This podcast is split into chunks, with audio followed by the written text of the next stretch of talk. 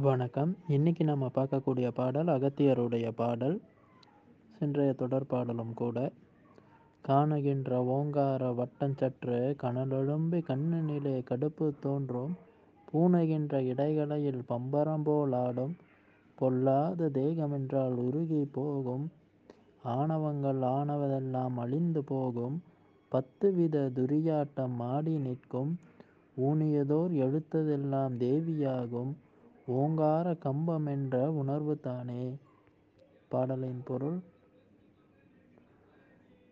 அந்த ஓங்கார வட்டம்னு சொல்லக்கூடியது சற்று கனலெழும்பி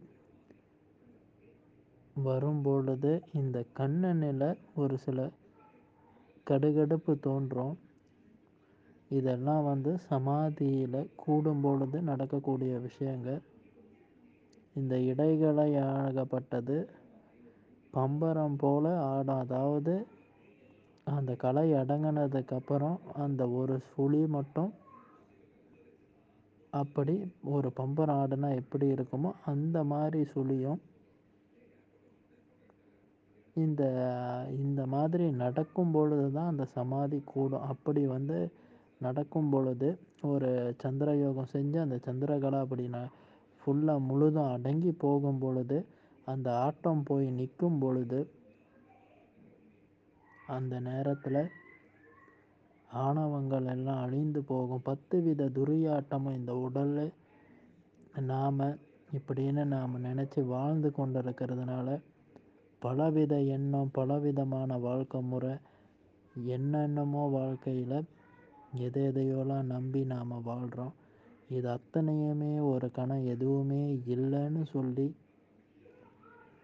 அந்த இடத்துள்ளுக்கு நாம் போகும் பொழுது இதுக்கெல்லாம் காரணமாக இருக்கக்கூடிய அந்த பத்து வித துரியாட்டமும் இல்லாமல் நின்று போயிடும் அந்த இடத்துல நாம் ஊனி பார்த்த எழுத்து என்னதுன்னு பார்த்தா அந்த இடத்துல நாம் அப்போ இதை சகலமும் இல்லை. ஆனால் அப்பயும் நாம் எதையோ கண்டு தரிசித்து அது உள்ளுக்கு போய்கிட்டு இருக்கோமே அது என்னன்னு கேட்டால் அப்போ அது வேறு ஒன்றும் இல்லை.